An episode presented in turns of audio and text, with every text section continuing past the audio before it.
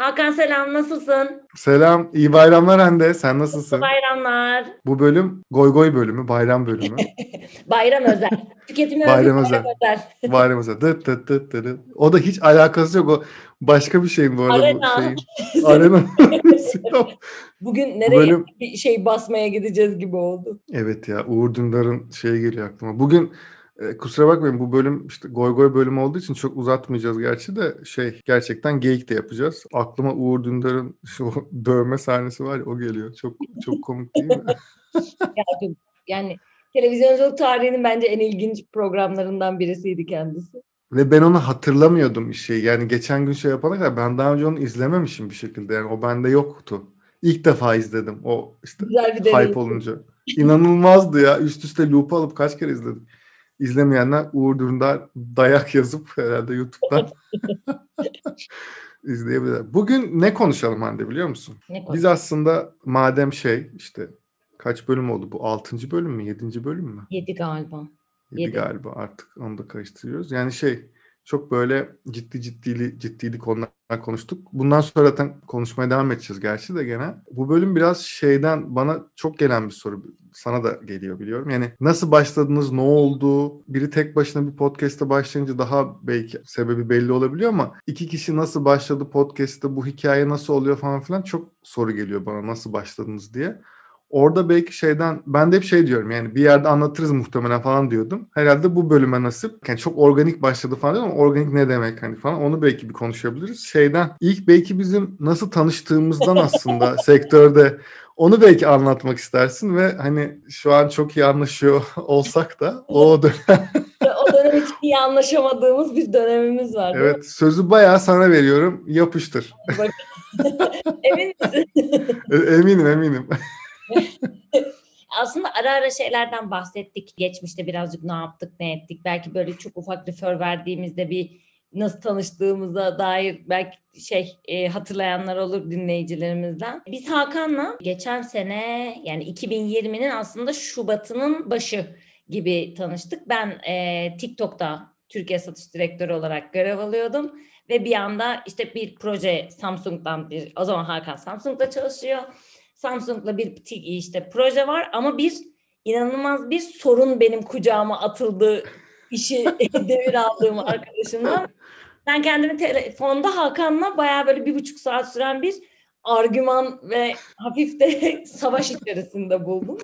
Ama tabii ki de mecrada çalışırken birazcık attitude'u hep vardır tavrı. Müşteri her zaman haklıdır diyordu ve ben de platformu yeni öğrenmeye çalışıyorum. Samsung'un ne yapmak istediğini anlamaya çalışıyorum. Daha önce Hakanlarla daha farklı iletilmiş konular var. Globalde Samsung'un yaptığı işler var. Bunların ortasında biz bayağı aslında bir harp yaşayarak ve sonrasında toplantı yapalım, gerekirse ByteDance'den herkes gelsin diyerek Hakan'ın telefonu kapattığı bir süreç yaşadık.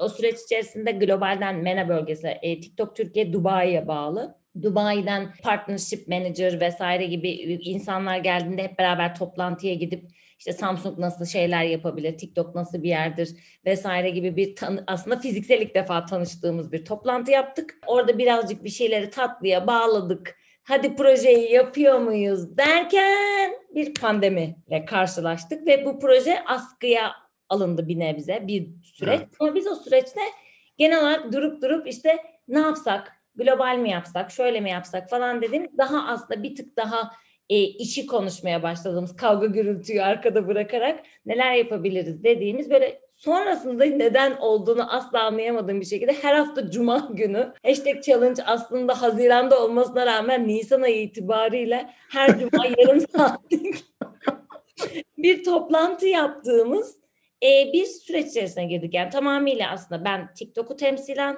Hakan Samsung'u temsilen katıldığımız, yine böyle 5 dakika hayata ve gündeme dair konuşup geri kalan 25 dakikasında nasıl bir proje yapsak diye iş özelinde konuştuğumuz bir iş arkadaşlığı diyebileceğim bir sürecimiz başladı. Sonrasında takvimler Haziran'ı gösterdiğinde, Samsung'un #challenge'ı başladığında birkaç teknik problem yaşandı. Bu teknik problemleri ben o süreçte görevim gereği tek başıma bütün Samsung ekibine karşı göğüslemek zorunda kaldım.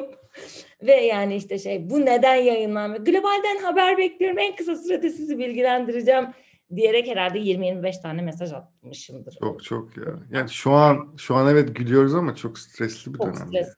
Çok stresli dönemlerdi. İşte saat gecenin 2.30'unda bir açıklama yapmam bekleniyor ve ben kimseye gecenin 2.30'unda tabii ki de ulaşamıyorum gibi.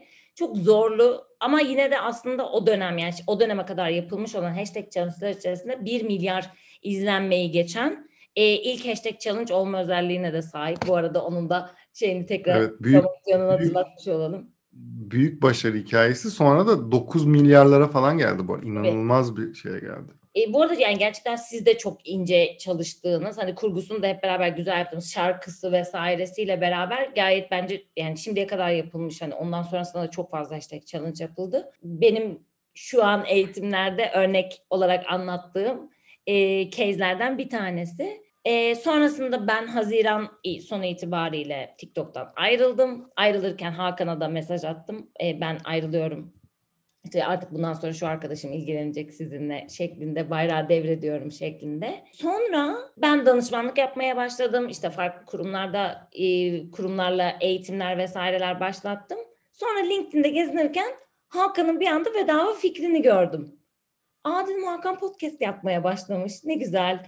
İşte işle ilgili bir şey mi falan filan. Sonra bir baktım Hakan'ın LinkedIn biosunda Samsung yazmıyor artık.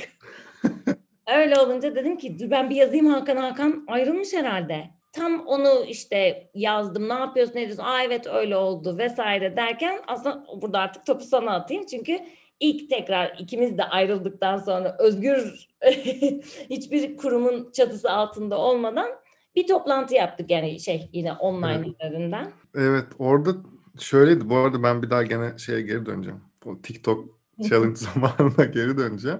Ben çünkü mütevazı davrandım yine, yüzün burada diye Hakan.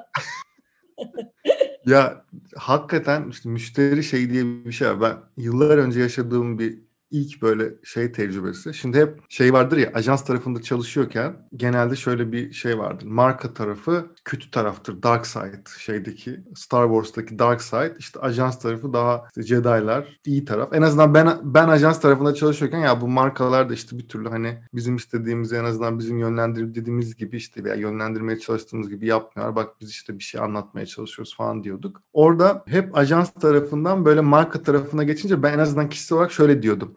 Ben marka tarafına geçince bunları yapmayacağım. Ve eminim ajans da yani falan. Yani, bak ilk anlatacağım daha Samsung'dan da önce. Yani ajans tarafından belki dünyaya da bir faydası olur diye. Gene goy dedik gerçi ama ilk ajanstan Efes'e geçtim. Ondan sonra bir yandan da hakikaten ben bütün ajanslara çok iyi davranacağım falan. İlk daha 1. hafta bitmiş ya. 1. hafta bitmiş. Nasıl? Ben kendimi şöyle buldum ya. Ajanstaki birkaç ajans bir iş patlamış. Benden önce başlayan bir süreç, bilmem ne. Ben iş öğrenmişim ne olduğunu vesaire falan. Yağdırıyorum ama böyle reply all, bütün herkese cevap verip böyle ajansların şeyleri var. Managing Director, genel müdürleri, bilmem ne müdür, yani herkes var falan. Ben böyle giydiriyorum millete falan, tamam mı? O zamanki benim üstüm direktörüm dedi, geldi. Hakan sen ne yapıyorsun? Pardon dedi. Yani böyle bir adam olmadığını da biliyorum. Niye böyle bir şey yapıyorsun falan. Ben bir baktım. Aa dedim, evet gerçekten ben niye böyle bir şey yapıyorum ya. Daha bak 1. haftam mı 10. günüm mü ne, tamam mı? Marka tarafının öyle bir şey var. O sanırım güç zehirlenmesi denen şey. Orada çok hakikaten ilk 1. haftada 10. günde. Güç zehirlenmesi gibi. Yani çok kesinlikle. Koltuk sevdası mı, güç zehirlenmesi ya da bunların hepsinin kombinasyonu, ama oraya geçen inanılmaz ya. Ya bu, ben hep bunu gibi diyorum yani, Maslow'un piramidi gibi, yani bir piramidi, yani tabii ki ihtiyaç vesaire anlamında söylemiyorum. Hı-hı. Şekil olarak öyle düşünelim. Yani marka en üstte, ajans ortada, mecra en aşağıda. Yani yazık, en mazlum olan mecra. Ben de hep mecra tarafındaydım. O yüzden ya bir de mecranın da öyle bir şey var. Doğru. Tabii yani marka ajansa kızar, ajans mecraya. Mecrada ajansa bir şey önerir. Ajans onu markaya kim bilir nasıl anlatır falan gibi. Biz yani mecra tarafında çalışanlar bana sorarsan gerçekten en bahtsız gibi olanlar, ama ajanstaki arkadaşlarımdan da şöyle şeyler hep geliyordu. yani biz hem sizi hem markayı yönetmek zorundayız. Bizim işimiz de çok zor. Tabii herkes evet. Çok zor ama. Evet. O taraf da var. Doğru. Yani ajans tarafı evet ya çok zor. Yani benim en keyif aldığım dönemlerden biriydi bu arada ajans tarafında. Oradan geçtim. Sonra 10 gün sonra toparladım bu arada. Sonra şunun farkına vardım çünkü yani farkına varmamıştım tabii de. Sonra bir şekilde şunu anlaması gerekiyor aslında marka tarafında çalışanların birçoğunun. Sektör dediğimiz şey çok küçük. Birbirimizin yüzüne bakacağız mutlaka. Yani kim ajans tarafında olur, kim marka tarafında olur, kim öbürüne bir iş yaptırır, hangisine falan. Çok çabuk değişebilecek şeyler. Ki ben mesela ajans tarafındayken de şeyi çok severdim bu arada. Marka tarafında böyle işini bilmeyen birini gördüğüm zaman da bırakmazdım bu arada. Yani ben çok o açıdan böyle hani o dönemdeki benimle birlikte çalışanlar bilir. Yani çok canda yakmışımdır yani. Çünkü marka tarafında o işin birkaç şeyin en azından detayını bilmemek falan o böyle şöyledir ya mevzu. Bilmiyorsan bilmediğini kabul edip ajansa bırakman gerekir. Aksi takdirde bana bildiğini göstermen gerekir. Ben ajans tarafındayken bunu yapamıyorsan selametle. O yüzden o tarafta çok canlar yakmıştım ama en azından marka tarafına gelince böyle bir şey yapacağımı düşünmüyordum. O bana çok büyük ders olmuştu mesela. O yüzden sonra işte yıllar geçti Samsung'dayken hani Hande ile olan mevzuda. Şimdi Hande'den önceki TikTok çok yeni. Ben bir yandan böyle birkaç yıldır işte Samsung'a girdiğimden beri TikTok'ta bir şey yapmak istiyorum. MENA bölgesinin işte Orta Doğu ve Kuzey Afrika bölgesinin direktörü, daha önce satış direktörü gelmiş Türkiye'ye. İşte 10 tane markayla görüşmüş. Bir tanesi biziz. Mutlaka yapalım. O zaman Türkiye'de şey yok falan. Ekip yok bilmem ne. Ama böyle bir şekilde kalmış. Sonra işte Türkiye'de ekip kuruluyor. İşte Hande'ler var vesaire falan. İşte Hande'den önceki arkadaşla konuştuk falan. İşte hani bir ilklerden olmaya çalışıyoruz falan böyle. İlk olamadık falan ama işte böyle ikinci, üçüncü veya atıyorum beşinci miydi? Neyse çok böyle ilklerden en azından olacaktık falan. Sonra tam bizim çalıştığımız arkadaş Hande'nin dediği gibi ayrıldı. Tam o sırada birkaç sorun var. Çünkü şöyle bir riski olur. Yani herhangi bir mecrada, mecra tarafında, marka tarafında ve ajans tarafında çalışan arkadaşlarım çok iyi anlayacaklar beni. Bir iş ilk defa yapılıyorsa, o mecrada bir model ilk defa deneniyorsa mutlaka hata çıkar. Yani hata çıkmaması gibi bir durum mümkün değil. Yani mutlaka çıkacak. Mevzu şu, o hataları nasıl minimize ederiz, nasıl bertaraf ederiz, o işi nasıl işte ilk yaptı. İşte atıyorum şu marka bunu ilk yaptı. Onun o şey değeri odur ya, haber değeri. Onu nasıl ilk yaptı ve şunları da yanında işte elde etti falan gibi. Onu nasıl yaparıza bakar herkes. Dolayısıyla gene sorunlar vardı. Teknik olarak işte atıyorum video şu kadar gönderilmesi lazımmış da biz daha eksik göndermişiz. Veya Hande'lerin işte TikTok tarafı demiş şöyle şu boyutlarda olması lazım ama aslında değilmiş falan. Böyle sorunlar. Hande'nin geldi kucağına düştü bunlar. Biz de böyle bir süre haber alamamışız falan böyle. Ben böyle her gün Hande'nin tepesindeyim tabiri caizse. Yani orada çünkü şöyle bir şey. Ben de keyfimden değil, işin yetişmesi gereken bir tarih var. Hande'ler bir şeyi bana söz vermişler. Ben içeri bir şey söz vermişim. Bizim CEO başka birine söz vermiş falan. Hani her şey, hani bütün şirketlerde böyledir bu arada. Herkes birine sorumlu günün sonunda. Herkes birine bir şey satıyor ve herkes birine sorumlu. Bana her gün de değil, WhatsApp gruplarından, maillerden yüz yüze gelince falan filan. Bu iş ne oldu? Ne zaman yayınlayacağız? Ne yapacağız? Ne yapıyoruz? Bir de araya pandemi girdi. İşte o süreç yapabileceğiz mi? Yapamayacağız mı? İlk defa pandemiyle karşılaşıyoruz falan filan. Neyse. TikTok Challenge tabii o gündü galiba işte. Gece yayına giriyor. Yayına girdik. Yani tabii yayına girdikten sonra yayına tam girmedi. Sorunlar var vesaire. Böyle gecenin bilmem kaçında yazışıyoruz. Çünkü öbür gün ben hesap vereceğim birine. Hande o an Çin'le konuşmaya çalışıyor. Kimse cevap vermiyor tabii ki. Oradan cevap almadan bize ne cevap verecek falan. Böyle 50 tane şey. Gerçekten çok stresliydi. Bir de şöyle bir şey oluyor. Yani yine en azından sektörden, endüstriden bizi dinleyen arkadaşlara şunu söylemek isterim. O an dünyanın en önemli işiymiş gibi geliyor ya. Evet. Yani hem bana, hem Hande'ye, hem işte bizim direktörlere, hem Çin'deki bilmem kime. Herkese o an en önemli işmiş gibi geliyor ama aslında bazen su akıyor, yolunu buluyor. Evet tabii ki üzerine çok çalışmak, yani karakterlerimiz gereği hani bir yandan da olduğumuz yerde her şeyin en iyisini yapmak istiyoruz. Tabii ki bu çok normal ama bazen de işte o şeyleri çok germemek gerekiyor ama biz tabii hani o dönem en azından gerildik. Sonrasında çok güzel de oldu bu. Yani sonuçta en azından öyle şey yaptık. Sen mesaj mı attın en son ayrılırken? Çünkü biz telefonda konuştuk bu arada. Aramışsın. Sen mesaj attın ben aradım sen ya da sen aradın. Ben mesaj attım büyük ihtimal. Sen de karşılığında beni aradın. Hatta ben çok şaşırmıştım sen aradığında. Ve onu da o zaman anlatalım. Hakan bana aradı. Ya Hande dedi, yani şaşırdım. Çok da şaşırmadım. Ama dedi sana söyleyebileceğim tek şey var. Çok mutlu oldum senin adına. Ben de şey demiştim. Allah Allah, ben acaba bir şey mi yansıttım? Hani bu arada yani aslında projeyi yaptığımız dönem benim istifa ettiğim ve ayrılacağımın kesinleştiği dönem. Yani buradan aslında işi ne kadar severek de yaptığımı ve yaptığım işi her zaman çok severek yaptım. Ve sorumluluk bilinci. Evet. Kadar her zaman, hiçbir zaman ayrılacakmış gibi de yapmadım, davranmadım. Öyle de olmaması gerektiğini mutlaka düşünüyorum. Dediğin gibi yani hem bir yüz yüze bakıyoruz hem de bu kişisel etik değerleri ve işte kafanı yastığa koyduğunda rahat uyuma mevzusu bence. Ama beni çok şaşırtmıştı. Yani o yüzden Hakan'ın benim hayatımda tabii ki de TikTok'ta yaşadığım en büyük ve ilk büyük problemli müşterim olması haricinde ben ayrılıyorum mesajını attığım zaman genellikle şöyle şeyler gelir. Aa canım, nereye geçiyorsun? Hayırlı olsun.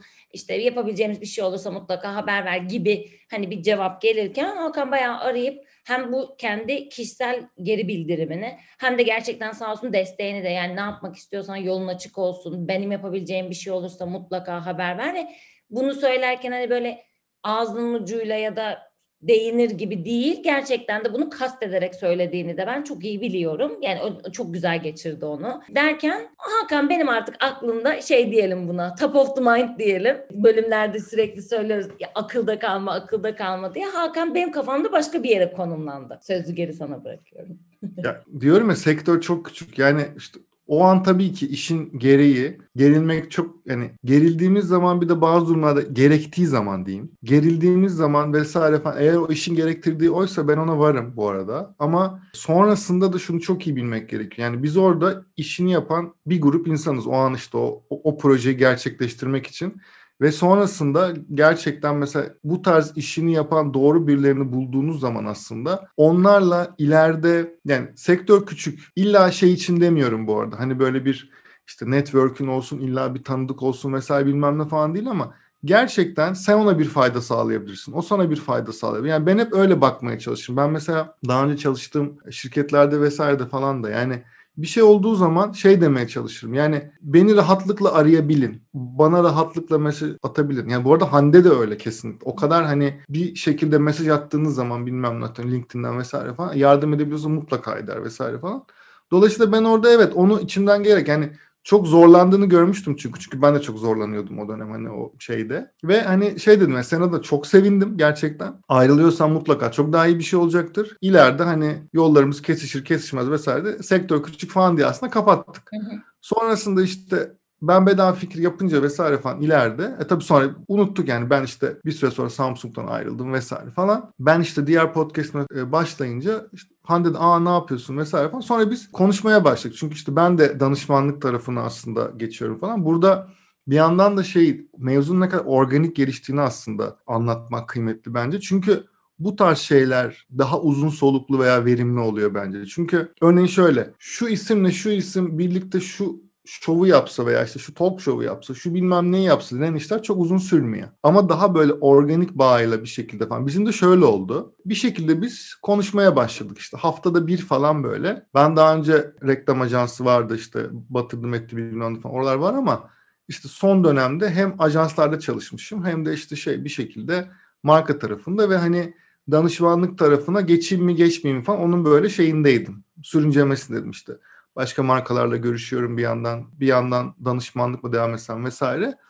O dönemde Hande işte danışmanlığa başlamış, böyle müşterileri var vesaire falan. Bir yandan ondan akıl alıyorum aslında. Konuşuyoruz vesaire. Bu böyle bir haftalık rutine denk gelmeye başladı. Böyle karşılıklı aslında bizim böyle kafa açtığımız, bayağı sektörle ilgili konuştuğumuz, gündemi konuştuğumuz vesaire falan böyle bir kafa açma şeyine geldi. İşte atıyorum ben danışmanlık yapsam nasıl yaparım? İşte Hande, benim şöyle planlarım var, onun için acaba ne yapsam vesaire falan diye biz böyle konuşmaya başladık falan ve aa ne güzelmiş bu falan dedik. Sonra bir yerden sonra işte ben o dönem Clubhouse'da eski eski Samsung'daki Şubat'ta yaptınız siz o işi. Tabii o dönem işte şeyde yapmıştık. Eski Samsung'daki arkadaşlarımla böyle işte Clubhouse'un çok popüler olduğu dönem 500-600 kişilerden fazla böyle şeyler, odaları modere ettiğimiz işte Kaan Sekbanların, Haluk Leventlerin vesaire geldiği böyle bir hype yakaladık falan. Sonra bir süre sonra hani 6-7 bölüm herhalde falan işte hafta devam ettik. Bitirdik yani. Azalarak bittik aslında. Sonra oradan hep kafamda benim şey vardı. Clubhouse'da bir şey yapsam, acaba yapsak, kimle yaparım vesaire falan diye böyle bir düşünüyordum bir yandan ama böyle beynin arka tarafından. Sonra Hande ile konuşurken ya dedim acaba bu Clubhouse'da hani böyle bir şey senle mi yapsak işte atıyorum pazarlamayla alakalı konuşsak. Çünkü şeyde de çok büyük bir açık var görüyorum. Yani mesela çağırıyor işte Hande'ye de sürekli konuştuğumuz yani startuplar özellikle işte bu küçük girişimciler vesaire daha orta ölçekli şirketlerin pazarlamayla alakalı çok ciddi bir dertleri var aslında. Evet. Çünkü çok büyük şirketlerin çok iyi pazarlama ekipleri oluyor. Direktörler, işte müdürler vesaire falan altında ama bu tarz orta ölçekli özellikle şirketlerin yani çok büyük bir pazarlama bütçeleri olmadığı için doğru kalifiye elemanları da alamayabiliyorlar veya çok az kalifiye insan alabiliyor ama işte o işlere yetişemiyor vesaire. Dolayısıyla bir akıl alabilecekleri, pazarlama bilen böyle bir danışmanlık hizmetine vesaire aslında ihtiyaç duyduklarını bir yandan görüyoruz. Bunu da bir yandan şey hani gerçekten pazarlamada neye ihtiyacı olduklarını da tam bilmiyor ve mesela Clubhouse'da falan odalara falan çağırmaya başladılar bizi hatta. Ya şöyle bir işte biz startuplar böyle birkaç şirket var. İşte konuşuyoruz ama işte hani pazarlama alakalı sorularımız var falan deyip böyle çağırmaya başladılar falan. Biz böyle gitmeye başladık. Bazen bize göre yani çok çözümü çok basit olabilen ama gerçekten o işin içinde değilseniz yani bana da bir sürü başka sektörle alakalı soru sorsanız ben de bilmem. Sonuçta herkes kendi uzmanlaştığı konuyla alakalı çok rahat bir şeyler söyleyebiliyor veya önerebiliyor. Dolayısıyla biz böyle bir Clubhouse'da bunu mu yapsak falan diye. Sonra baktık Clubhouse'un bütün popülerliği o dönem düştü. Böyle bayağı odalar 3 kişi, 5 kişi, 10 kişi. Şu an bile yani en böyle eskiden 1000-1500 kişi odalar şu an 75 kişi mesela. Falan. Bu arada Android'de onun bile altında. Bu hafta. Amerika'da açılmıştı. Türkiye'de açıldı mı? Amerika'da açılacaktı. Ülke şeyine bakmadım ama her yerde haberler vardı. Android açıldı diye. Ben bir iOS kullanıcısı olarak deneyimlemedim ama. Ya evet bir bakayım ben de şey olarak da. Yani sonra Clubhouse'un popülerliği yani bir şekilde kullanıcı sayısı anlamında en azından gidince dedik ki daha doğrusu Hande dedi ki podcast mi yapsak acaba? Ben de böyle bir o işte Clubhouse'un mevzusu şey ya eyvah kaçırırım bilmem ne falan filan. Ben çok yanaşmadım açıkçası en başta. Bizimki böyle bu tarz şey olsun falan. Sonra Hande beni ikna etti. Sonra dedik ki Clubhouse'da kaydedip Clubhouse yayını yapıp kaydedip onu podcast'a çevirelim falan. Onu da teknik olarak biraz zor bir de hani hukuki olarak falan başka sıkıntılar var vesaire falan. Dolayısıyla dedik ki biz Clubhouse'u bırakalım. Podcast'a başlayalım. Sonra onun üzerine konuşmaya başladık. Ve işte aslında tüketime övgü doğdu. Ve burada da amaç yani şu çok kıymetli bence bir şeyi yani biz Hande ile işin buraya geleceğini bir podcast'te bir pazarlama podcast'ına vesaire döneceği hakkında hiçbir fikrimiz yoktu. En başta konuşurken vesaire de. Dolayısıyla aslında bu tarz böyle organik ilişki geliştirmek yani networking diyorsunuz işte networking bu yani bu arada. Networking'in üzerine gitmek. Networking ile alakalı hep networking deyince şey anlaşılır ya adam kayırma şey yapma. Hayır aslında ilişki geliştirme bu. Kimle ne zaman ne yapacağınız vesaire çok belli olmaz. Bir şey de karşılık bekleyerek veya karşılık olması için yapmamak gerekiyor tabii de bir şekilde böyle organik olarak gelişmiş oldu ve çok da güzel oldu bence. Bir şey daha söyleyip sözü Hande'ye bırakacağım. Bence bu podcast'in de güzel bir yerlere gelmeye başlaması aslında işte bir yandan da Podfresh evet. Ailesine katıldık. Onu da belki burada söyleyelim.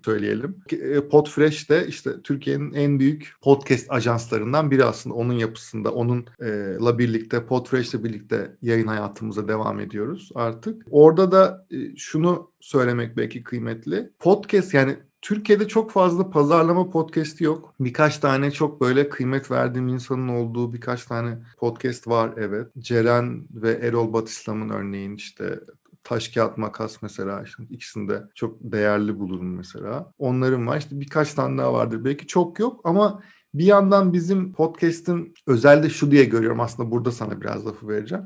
Biz biraz böyle markalar ne der? Şöyle bir şey olur mu vesaire tarafına çok bakmıyoruz aslında. Evet bir şekilde danışmanlık yapıyoruz aslında. Markalara danışmanlık veriyoruz ama bizimle çalışacak markalar biz biraz provokatif çalışan insanlarız. İkimiz de yani kariyerlerindeki, iş hayatındaki yaklaşımları açısından biraz böyle provokatif, out of the box, kutunun dışından aslında bakmaya çalışıyoruz. Zaten bu yüzden şimdiye kadar yaptığımız işler bir tabiri caizse halta yaradı da başarılı oldu. O yüzden aslında birazcık gerektiği zaman markaları gömeceğiz, gerektiği zaman markaları öveceğiz. Çünkü buna ihtiyacı, sektörün buna ihtiyacı olduğunu düşünüyorum. Çünkü maalesef sektördeki birçok insan, reklamcı veya marka tarafında çalışan, bunları bir şekilde çalışmaya devam ettikleri için maalesef söyleyemiyorlar ve anlıyorum. Biz belki biraz daha yani sektörü değiştireceğiz falan gibi bir tabii ki bu kadar şey diyemem ama en azından bir başlangıç noktası olarak bunları en azından bazı şeyleri konuşabiliriz diye aslında başladığımız biraz ters köşe bir podcast diye düşünüyorum. Sen ne diyorsun Hande? Kesinlikle. Yani bizim o brainstorming toplantıları dönüp dolaşıp bir şekilde hep şeyle bitiyordu. Ya burada bu işi böyle yaptılar ama sen ne düşündün bu konuda diye fikrini alıp hani sen de mi benim gibi düşünüyorsun acaba? Yani onay aramaktan da çıkıp hani bir tek ben yalnız değilmişim. Çünkü ikimiz de etrafımızda olup bitenlerle de çok ilgilenen insanlarız. Yani işte Hakan'ın zaten ayrı kişisel şeyleri de var. İşte bedava fikir mesela şu an konuştuğumuz şeylerden çok daha farklı ilgi alanlarına sahip ama onun haricinde benim gerek eğitimlerde gerek işte kimle tanışırsam tanışayım söylediğim hep şey yani birincisi ön yargılı olma, ikincisi etrafına ne oluyor dön bak iyi ya da kötü. Çünkü o zaman besleniyorsun, o zaman gelişiyorsun ve o zaman yaptığın işin aslında bir hani bizim sektörde çok kullanılan kelimesi benchmark olabiliyor. Yani bak millet neler yapıyor, ben niye bunu yapıyorum ya da niye bunu öneriyorum diye. Dediğin şeye de çok katılıyorum. Ben özellikle yani çalıştığım mecralarda ve bazen iş önerdiğim şeylerde biraz aykırı. Yani ben biraz other tarafa bakmayı seviyorum ve şeyi yanlış buluyorum birazcık. Alışılagelmiş şeyleri sürekli yapma. Yani bu tabii ki de bazı şeyler var hayatımızda. Doneler var, kolaylıklar var, işte fayda sağlayan, test edilmiş, çalıştığı bilinmiş vesaire bir sürü şey var. Bunu belki işte sen de aslında girişini yaptığın gibi daha düşük bütçeli ya da bu konuya şu an içeride daha az kaynak ayırabilecek her anlamda insan kaynağı, işte bütçe vesaire anlamında olan markalar bu denenmiş şeyleri okey belki bir nebzeye kadar ki bence onlar da farklılaşmalı. Onları da zaten konuşuyoruz. Ama büyük markaların özellikle bence daha cesur olup daha farklı şeyleri deniyor olması lazım. Hep de bunu savundum. Bunları anlattım. Bazen kabul edildi, bazen kabul edilmedi. Çoğu zaman kabul edilmedi. Çünkü ister istemez bir hantallaşma, ister istemez bir ajans marka ilişkisi belki de bunu ona çok itiyor. Yani işte sen bir şey anlatıyorsun, o içeride başka bir şekilde yorumlanıyor. Bu kulaktan kulağa giderken aslında aynı bir şeyin kaybolması gibi senin o heyecanın, o projeyi düşünürken neyden yola çıktın, neden bunu böyle kurguladın, neden böyle düşündün ve sonuçların ne olacağını öngördün. Giderken tabii ki de eksile gidiyor.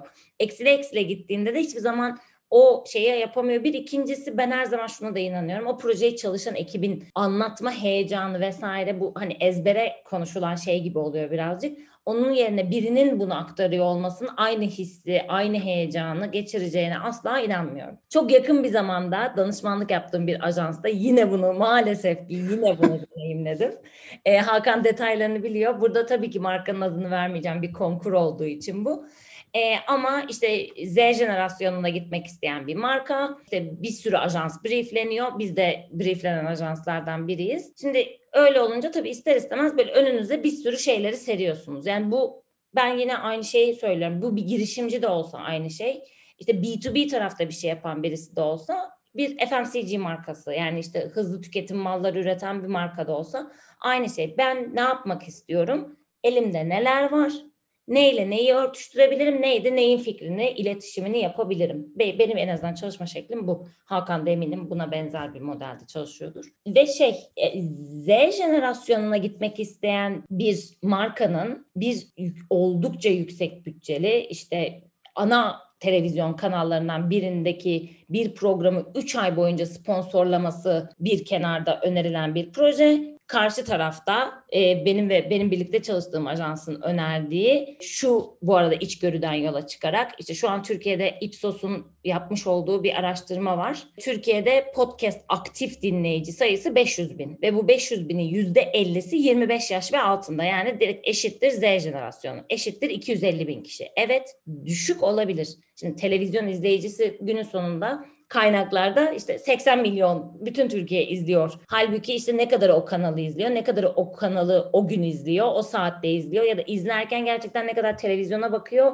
ya da işte ikinci cihazında ya da ailesiyle konuşuyor ya da arkadaşıyla konuşuyor. Bunların hiçbiri bilinmeyen şeyler varken burada eşittir 250.000'lik bir şey var. Direkt ulaşabileceğin, onlarla bağ kurabileceğin, işte sürdürülebilir bir şey yapabileceğin gibi bir içgörüden çıkıyor. Ve yeni bir mecra, denenmemiş, hani daha az denenmiş, daha doğrusu denenmemiş demeyelim. Yani daha az denenmiş. Şu an hani böyle öne çıkan, böyle aşırı Türkiye'de benim bildiğim en azından, ya şöyle bir podcast'te şöyle bir iş yaptı, vay be diyeceğimiz, benim aklıma gelen ya ufak ufak sponsorluklar, bölüm sponsorlama vesaire ya da ürün yerleştirme gibi şeyler var. Eşittir bana kahve makinesi aldıran o tarz mı yayını? Bunları önerdiğiniz zaman ve bu içgörülerle önerdiğiniz zaman, altına koyduğunuz zaman, bana, ben bir markada çalışan insan olsam bunu denemeyi, yani bütçeleri vesaireleri de biliyoruz. Tabii belki dinleyenler şu an şey değil ama televizyon reklamının ne kadar pahalı olduğunu eminim artık herkes az çok biliyordur. Ya da işte bütün billboardları giydirelim, İstanbul'u giydirelim falan gibi şeyler bir tabii ki de çok yüksek bütçeli. Podcast dediğimiz şey şu an çok daha minimal bütçelerle, bu eşittir 250.000 kişiye çok rahat ulaşabileceğiniz bir mecrayken podcast direkt masadan atıldı öneri. Şimdi bu çok kere tekrarlanıyor. Şimdi çok kere tekrarlanınca bu sefer ister istemez ben bazen kendime dönüyorum. Diyorum ki acaba benim marka tarafında kaçırdığım bir şey mi var? Ama içgörü, işte, yani bütün brief'i tekrar önüne koyduğum zaman diyorum ki hayır, sen en doğrusunu önerdin. Bu benim meslek hayatımda çok tekrarlanan bir şey oldu. Sonrasında işte daha içe girdikçe, daha ajanslarla yakın arkadaş olmaya başladıkça, marka tarafındaki insanlarla yakın arkadaş olmaya başladıkça aslında işin işte tekrar aynı başlangıç noktasına geleceğim. Hantallaştığını, ezbere döndüğünü, otomatikleştiğini, bilinen ve işte çalışmış şeylerin yapıldığını ya da belki ilk bölümümüze de tekrar referans verelim. Yani işte 8 Mart Dünya Kadınlar Günü'nde hadi bir tane post çıkalım. Bunun sadece aslında tek bir iletişim yöntemi olduğu düşünülmesi gibi şeylerin benim tek başıma ya da ben ve benim gibi düşünen birkaç insanla, birkaç paydaşla diyeyim, çok da değişemeyeceğini düşünüyorum. Kanaat getirdim. Ben yine bildiğimden vazgeçmeyeceğim. Yine her zaman daha farklı işler önermeye çalışacağım. İşte TikTok mesela, Hakan'la birlikte çalıştığımız. Yeni bir mecra, bilinmedik çok tarafı var. Ama işte Samsung gibi, o dönem Hakanların yaptığı gibi risk alıp hani burayı öğrenelim, burada bir şey oluyor, ne oluyor ve dinleyip, yani bence dinlemek buradaki en önemli şey. Beni işte ve TikTok'ta o dönem çalışan bütün insanları dinleyerek ne yapabiliriz diye çok uzun süreler üstüne düşünüp konuştuğumuz işler yapmak ve işte burada mesela bence yine şapka çıkarılacak markalardan biri Türkiye'de Dimes. İnanılmaz bir başarı yakaladılar. Şu an Türkiye'de en çok takipçisi olan marka kanalı, en çok 8 milyon izlenmeye ulaşan bir tane videoları var mesela Dimes'in. Yani bu çok büyük bir başarı. O yüzden daha farklı düşünmeye itmekten, daha farklı pencereleri göstermekten, ters köşelere bakmaktan hiçbir zaman ben vazgeçmiyorum. Hakan'la her konuşmamızda da bunu fark ettik aslında. Yani biz sürekli ters köşe şeyler düşünüyoruz. Ters köşeleri göstermeyi seçiyoruz yaptığımız işlerde. Ben böyle düşünüyorum. Ya söylediklerinden aklımda bir sürü bir şey geldi. Mesela Samsung özelinde tabii ki söyleyebilirim. Yani birçok böyle büyük, hani köklü ve büyük markalarda şöyle bir şey oluyor. İçeride birilerinin Don Kişotluk yapması gerekiyor. Bu hem iyi ki olabilir hem maalesef olabilir. Çünkü o Don Kişot bendim mesela. Yani bayağı yel değmenene kadar insanlara TikTok anlatmaya çalıştım böyle bir yıldan fazla belki yani. Senin ne çektiğin en iyi ben anlarım. Yani evet ve insanlar hani TikTok'un algısı vesaire falan şu an çok daha iyi. O ilk zamanlarda TikTok'ta olmak böyle prestij kaybı falan. Şu an herkes anlamaya başladı aslında ne olduğunu TikTok'un, ama o dönemler böyle anlatmaya çalışıyorum falan. İçeride sürekli tosluyorsun ve Orada gerçekten yani ajans tarafındaki birçok arkadaşım zaten o Don Kişotluk demeyeyim onların tarafına ama o yaratıcılıklarını ortaya koyarak zaten o işte TikTok'la bir iş yapalım, bir podcast şeyi önerelim vesaire falan diye zaten markaların kapısını aşındırıyor. Zaten onlarla konuşuyorlar ama marka tarafında bence benim gördüğüm o işte hem kendi çalıştığım şirketlerde hem de tabii ki diğer şirketlerdeki arkadaşlarıma bakınca marka tarafında çok daha fazla Don Kişot'a ihtiyacımız var. Bence biraz da bu podcast'in amacı da o. İçeride şirketlerdeki Don Kişot ruhlu ama bunu yapamayan, yapmak istemeyen kişilere belki biraz daha cesaret verebilmek. Çünkü gerçekten onlara yani eğer burada bizi dinleyenler varsa bu açıdan marka tarafında gerçekten size ihtiyaç var ve bunu yaparken de yapayalnız olacaksınız bu arada. Yani her şeyi göze alarak bunu yaptığınız zaman belki de beceremeyeceksiniz bu arada. Ama yani eğer deneyip de becerip başarılı olduğunuz zaman da yani ben bunu yıllarca anlatacağım mesela. Hande ile birlikte bu yaptığımız işi yani o TikTok hashtag challenge'ı Ece Seçkin'le yaptığımız. Yani ben bunu yıllarca anlatacağım çünkü çok güzel iş oldu. Ama bunun önünde gerçekten kan ter gözyaşı bir Don Kişotluk serüveni var bir yandan. En azından marka tarafı için de söyleyebilirim ve onu yapmadan da maalesef olmuyor. Yani birilerinin size güvenmesi için uğraşmanız, sürekli bir şey için uğraşmanız. Çünkü şu çok kolay bu arada. Yani içeride gerçekten size söyleneni yapıp bir şekilde devam etmeniz birçok şirkette çok daha kolay tabii ki. Yani sadece o zaman pazarlama sektöründe çalışan bir memur oluyor. Evet işte. Aynen öyle. Yani ve pazarlama sektörü böyle bir şey değil. Değil. Yani dijital zaten hiç değil. Çünkü dijital dediğin şeyde her gün bir şey değişiyor. Yani evet. İşte Facebook mesela şimdi işte iOS 14.5'la beraber bütün hedefleme vesaire bildiğimiz şeyler değişiyor ki bu da zaten gelecekte değinmek istediğimiz bir konu creative versus performance. Evet.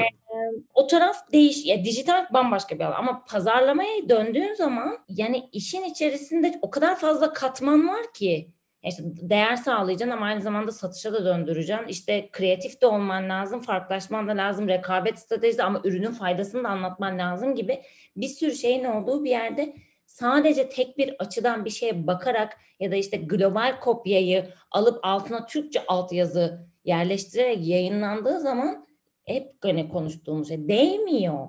Değmediği zaman da sen bence çok iyi bir iş yapmış olmuyorsun ve bu sürekli her gün tekrar eden bir işe geldiği zaman da bence işe yaramıyor. Yani bu evet isim vermekten çekinmiyoruz ama hani bu artık çok sert bir konu. O yüzden burada isim vermekten çekiniyorum ama yani unutmaya başladığımız çok fazla marka var. Belki başka bölümde onu bir ürünüyle anlatırız ama gerçekten unutmaya başladığımız ya da artık alışkanlıklarımızı ister istemez değiştirdiğimiz, aklımıza o gelmediği için dur ben ne alsam diye tekrar marka, ürün, yeni çeşit vesaire bakmaya başladığımız eminim çok fazla şey var. Bunların altında yatan etkenler de aslında pazarlama stratejilerinde gerileme olması, eskisi kadar hatırlanabilir işler üretmiyor olmaları diye düşünüyorum ben. Ya evet işte şey tarafı da var mesela az önce söyledin hani televizyon tarafı evet pahalı bir mecra.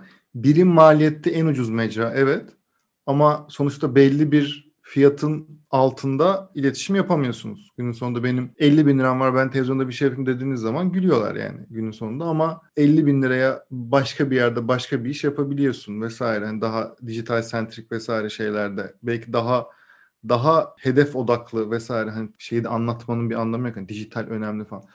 Hepsi birlikte şeyde önemli. Ama ya şey bu arada ben hani televizyonun da ölmeyeceğini, şekil değiştireceğini düşünenlerdenim aslında. Hani o anlamda da hani işte ekranın şekli değişecek ama televizyon dediğimiz şey bir şekilde kalacak ama elimizde dijital gibi bir şey varken onu kullanmamak çok mantıklı gelmiyor. Sadece keşke gerçekten burada belki pazarlama direktörleri varsa eğer burada bizi dinleyen belki onlara da söylemek lazım. En büyük onların omzuna çok büyük yük var. Onun çok farkındayım şey olarak. Yani çünkü yatsınamaz. Şöyle yani ekibe gerçekten bir Don Kişot almak çok zor bir karar. Şimdi en başta çünkü anlıyorsun onun karakterinin öyle olduğunu. Mesela ben en başta öyleydim ve bunu çok belli ettim her yerde. Ben bütün çalıştığım her yerde bunu çok belli ederek girdim ve orada çok büyük bir risk aslında o direktör için. O kişiyi işe almak o anlamda. Sonra arkasında durmak çok daha büyük bir iş. mesela. O yüzden hani bir yandan sadece o Don Kişot'un, o karakterli kişinin işin peşinden koşması da yetmiyor. O direktörün onun arkasında durması, o şirkette onun arkasında durarak diğer kişileri ikna etmesi, o işin arkasından gitmeleri, belli bir sürü siyaset var ya işin içinde bir de. Hani ona o açıdan çok farklı dinamikler var. İşin bazen hani doğrusu karşılığında versus bürokrasi olabiliyor.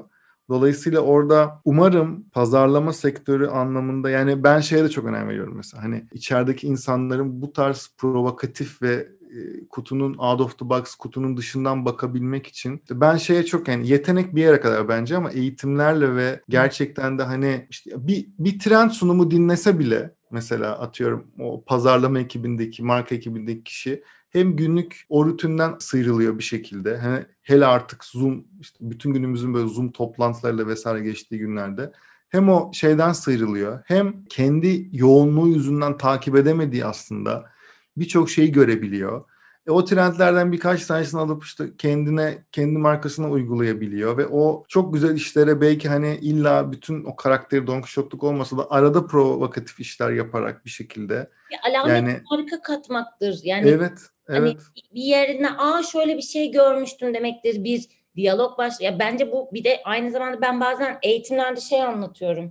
Hani bunu Türkiye'de yapmak mümkün olmayabilir bir gün, ama bu sizin bir yere gittiğiniz zaman, bir yerde birinle bir şey konuştuğunuzda anlatıp o karşı tarafı etkileyebileceğiniz bir şey. Yani akılda yine hani kişisel aslında bir nevi PR'ına da yatırım yapmaktır diye düşünüyorum. Söylediğin şeye şu yüzden çok katılıyorum. Bu trend ve kendini geliştirme mevzusuna zaten ikimiz de çok gönül vermiş insanlarız. Ben mesela özellikle daha küçük iş, dijitale yeni giriş yapan girişimcilik tarafında ödev veriyorum bayağı ve insan hesabı gönderiyorum ya da Türkiye'deki girişimci hesaplarını gönderiyorum ve diyorum ki lütfen bunları günde 15 dakika ayırıp inceleyin.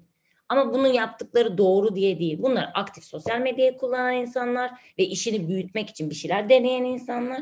Sadece bakın 15 dakika bugün bunu niye paylaşmış, burada ne anlatmaya çalışmış, yukarıda ne anlatmış, ne söylemiş, ne demek istemiş, ne yapmış, ne üretmiş.